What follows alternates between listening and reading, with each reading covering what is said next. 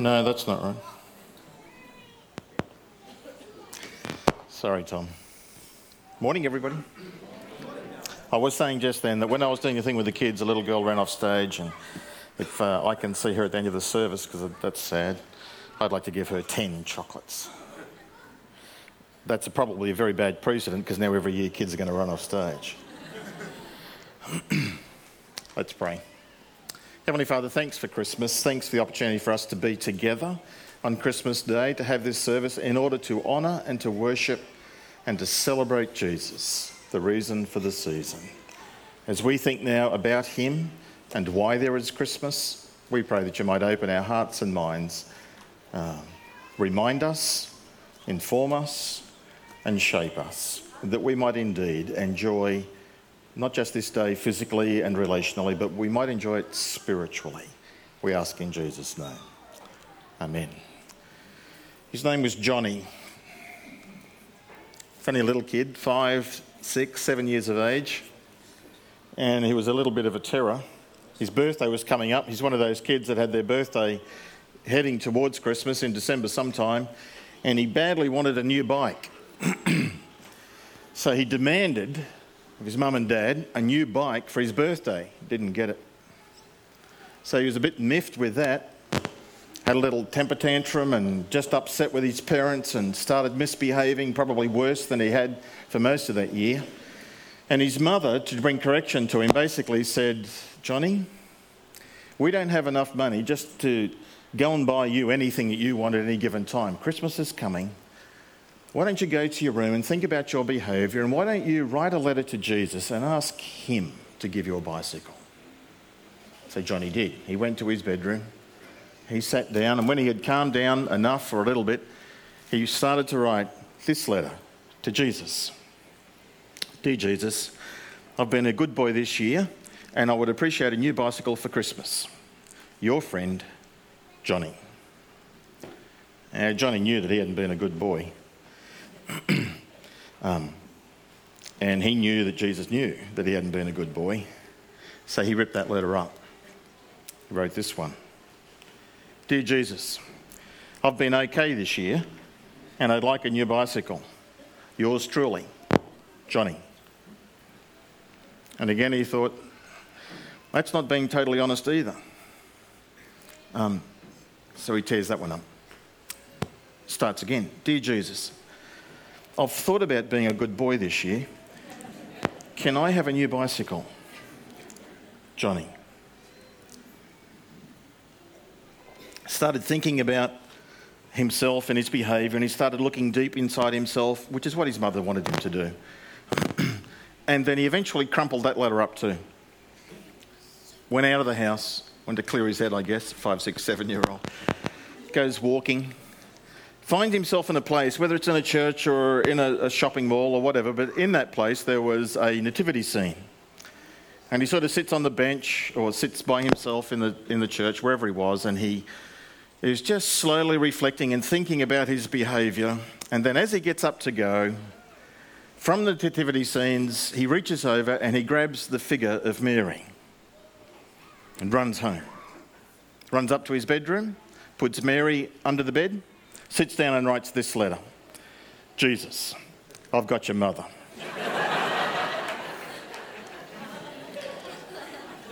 if you want to see her again, give me a bike. You know who.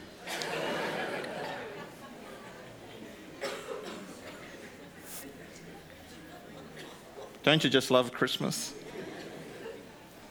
I do. It's one of the best seasons of the year, I think. There are presents there's food, there's family. There's family come together. You go to them or they come to you. The songs, the truths, like we've been singing this morning, the decorations, the colours. People in the world are much friendlier and happier and politer and nicer.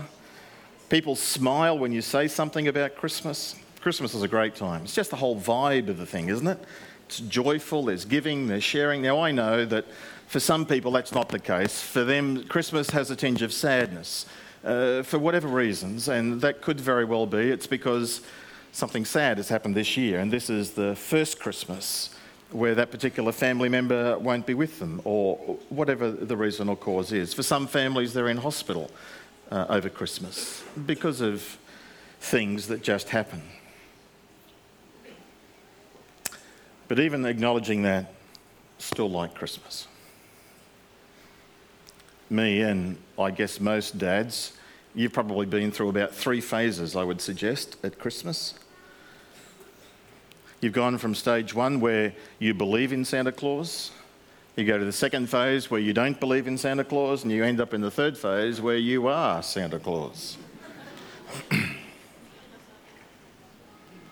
are many versions of Christmas and what it's really about, and Santa Claus finds his way into it, but he's not really part of the original story. Why do we have Christmas? What's it for?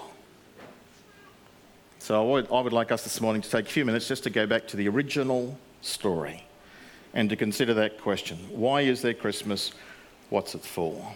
So, going way back to the beginning of the story and moving very quickly through it, God made Adam and Eve, put them in a beautiful place called the Garden of Eden, paradise, and He told them in there, don't do this, but they did, they disobeyed, and because they disobeyed, they then hid from God. God came looking for them, He covered them with animal skins, and um, He gave them a promise.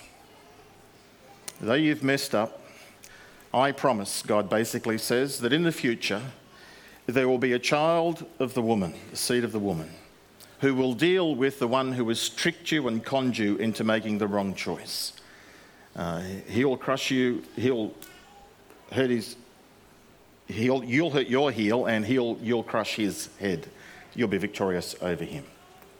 And sure enough, that's exactly what God was going to work out that story explains to us why we live in the world that we're in. That explains why sometimes uh, there is separation at Christmas, why there is, whether it's divorce or whether it's death or whether it's a disease that puts people in hospital. There are problems in the world. Our world is not perfect, it's fallen. There are problems at every level, and there are people who are doing their best to try to alleviate the problems of our world, but they're dealing with symptoms, not with the cause. Now we're getting to the point of Christmas.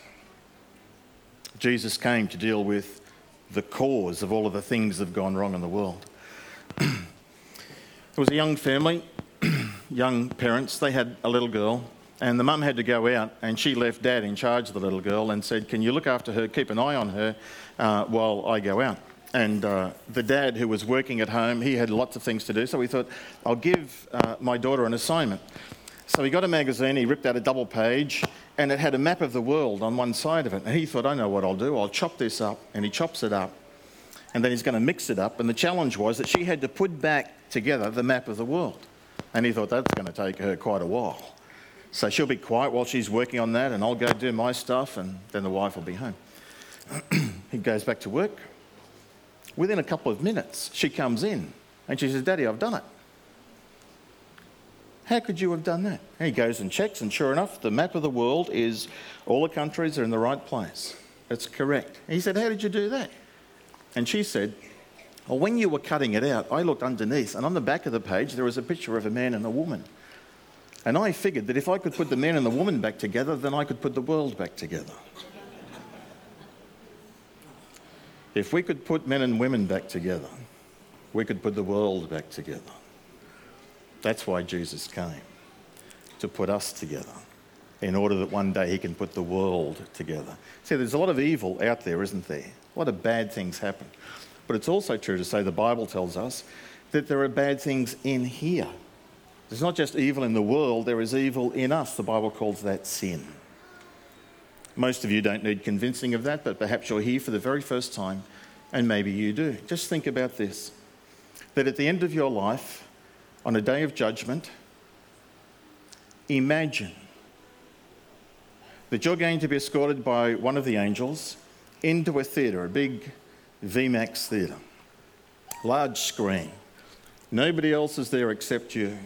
And showing on the screen are going to be each of the days of your life. And there is recorded and projected over the audio system everything you said, everything you did everything you thought projected on the screen. And you're the showing of the review of your life. The angel comes back in and says, Don't panic, just relax. There's going to be a second screening. Everybody who is on the screen before, every person you mentioned, every person you did something to or thought something about, they're all outside waiting in the foyer. And they're going to come in now and they're going to watch the second screening with you. How would you feel? What rating would you give that film? There aren't any of us, I don't think, who wouldn't want that experience. Like I said, most of us are already convinced that we are fully aware uh, that we're not perfect, that we are flawed, and that sometimes we can be just like Johnny. We can be selfish, we can do wrong things to get our own way, we react, react badly to situations. We're sinful, we're flawed. That's why we have Christmas. If our greatest need was education, then Jesus would have sent us an educator, a teacher. If our greatest need was to do with finances and managing our finances, then he would have sent us a financial manager. If our greatest need was entertainment because we're simply bored, then he would have sent us actors and entertainers. But our greatest need is forgiveness. Our greatest need is to be reconciled to the God that we've been separated from since the days of Adam and Eve. And so, therefore, because of it's our greatest need, therefore, God sent us a Saviour. And God kept his promise that he gave to Adam and Eve. He chose a nation, the Jewish nation. He chose a family line, in fact, the royal line. He picked the place, Bethlehem. He picked the time. God promised, God predicted, God prepared, and God sent Jesus. We fast forward the story to that point. Then there's the Roman Empire, there is the decree, and then there was a young couple in the place of Nazareth, Joseph and Mary, and she's expecting, and they have to travel from the north, Nazareth, down to Bethlehem in the south and they do that. When she gets to, uh, to Bethlehem, it's then time for her to give birth to a baby. And when she does give birth to her baby, there is a star in the sky to announce his arrival. There are some shepherds who get a visit from some angels. And the angels say, Don't be afraid. In fact, Gary, let's put this up on the screen. Let's read some of these scriptures to indicate what God has done angel of the Lord appeared to Joseph in a dream. Joseph said to him, Joseph, son of David, don't be afraid to take Mary home as your wife, because that which is conceived in her is from the Holy Spirit. She will give birth to a son. You'll give him the name Jesus. Why? Because he will save his people from their sins, our biggest problem. When Jesus was born in Bethlehem, um, during the time of King Herod, Magi, wise men from the east, came to Jerusalem and they said, Where is the one who has been born King of the Jews? We saw his star when it rose, or in the east. We've come to worship him. The angel said to the shepherd, Don't be afraid. I bring you good news of great joy for you and for all people. Today, in the city of David, a Saviour has been born. He's the Messiah, Christ, the Lord. That'll do. We'll pause there. The evil in the world, the evil in us. Our greatest need is for forgiveness, reconciliation with the God that we are estranged from. That's why God sent Jesus. And God kept his promise, just like we've read. God sent his Son. Jesus, the God King, came to be our Saviour. And when he arrived, like we just read then, wise men from the east came. Some wag said, What happens if they had been wise women? If they had been wise women, then they would have asked for directions, they would have arrived on time, they would have probably helped clean out the stable of the place, helped with the delivery, and probably bought different gifts like casseroles and things like that. wise men. Not wise because they're smart or intelligent or clever, wise because they have an understanding. Biblical wisdom has to do with they know spiritual reality, their perception is correct, and they have an understanding of who this child was the king, the saviour. And the gifts they brought were all very expensive. They brought gold because he was a king. They brought frankincense because frankincense was a thing used in the temple with prayer, it was a communication symbol. This king was God in flesh. And this king, who is God in the flesh, is going to die, hence the third gift, myrrh, used for the burial process. Jesus, the God King, came to be our Saviour. That's why there is Christmas the God who made us, the God who loves us, that God came, sent his Son, Jesus, in order to die, in order that we could be reconciled to Him, back in relationship with Him. That's why we have Christmas. He is the reason for the season. The gift is Him. Now, we give gifts to one another at Christmas, and I like giving gifts, and I also like receiving gifts. We all do, as far as I know. Don't know anybody who doesn't. But we make the mistake. Sometimes we're like little kids, one year olds and two year olds. Do you ever give them a gift at their birthday or at Christmas? What do they do? Well, if they can, they'll rip the ribbon off, they'll undo the paper, and they'll take the gift out of the box, and they'll put the gift over there, and they will play with the box or the paper or the ribbon. They're far more fascinated by the trappings, the decorations, the exteriors than they are with the gift, aren't they? And of course, they're just little kids. Uh, sometimes we spiritually are just like that. We focus upon the food and the trees and the decorations, they're the outward trappings. But the real meaning, the real gift is Jesus. Don't miss him. In the midst of the decorations and the enjoyment of the season, don't miss him. When he came the first time, people did miss him. The innkeeper missed him, Herod missed him, the Bible scholars, the Pharisees and scribes missed him. They would make a short journey to go see the Messiah who would come. Even today, people miss. Don't you miss. Enjoy the presents, but don't miss God's gift. That's why we have Christmas. Some of you, let me finish with this, some of you maybe have never in your life received the gift of Jesus into your life for that forgiveness, which is why he came. You can do that today. For some of you, it's yeah, you did that, you've done it years ago, but you may have drifted, or you may have gotten out of step, or it may be a long time since you've been reconnected. You need to renew your faith, recommit, um, rebuild that relationship with Him and we'll give you opportunity to do that this morning as well. There was a man by the name of Phillips Brooks. He was uh, an Anglican and Episcopalian minister. He travelled to the, the uh, country of Israel, went to Bethlehem, sat on a hill outside Bethlehem and was overlooking the city. And when he saw it, he was moved and he reflected upon it and he wrote a poem which was later put to a song. A little town of Bethlehem is what he wrote. Verse 3 says, How silently, how silently the wondrous gift is given. So God imparts to human hearts the blessings of his heaven. No ear may hear his coming, but in this world of sin, where meek souls will receive him still, the dear Christ enters in. Verse 4 will be our prayer. I'll read it to you, and then I'll invite you to pray it if you would like to respond that way. Verse 4 says, O holy child of Bethlehem, Descend to us, we pray. Cast out our sin and enter in. Be born in us today. We hear the Christmas angels, the great glad tidings tell. Oh, come to us, abide with us, our Lord, Emmanuel. If you would like to pray the prayer to receive Jesus, if you would like to pray the prayer to rebuild your relationship, recommit your life to Jesus, then you can pray these words after me. Let's pray. I invite you to close your eyes and to think and to respond. O Holy Child of Bethlehem, descend to us, we pray. Cast out my sin and enter in. Be born in me today. I hear the Christmas angels, the great glad tidings tell. O come to me Abide with me, my Lord, Emmanuel. Amen.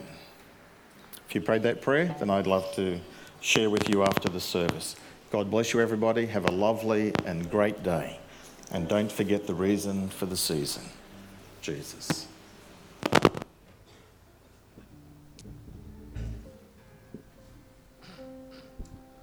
Let's stand as we sing our final song, Joy to the World.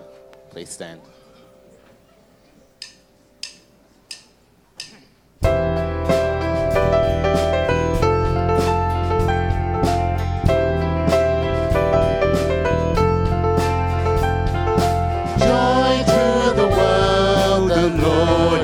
Has come. Let earth receive her King. Let every heart prepare him food. Heaven and nature sing, and heaven and nature sing,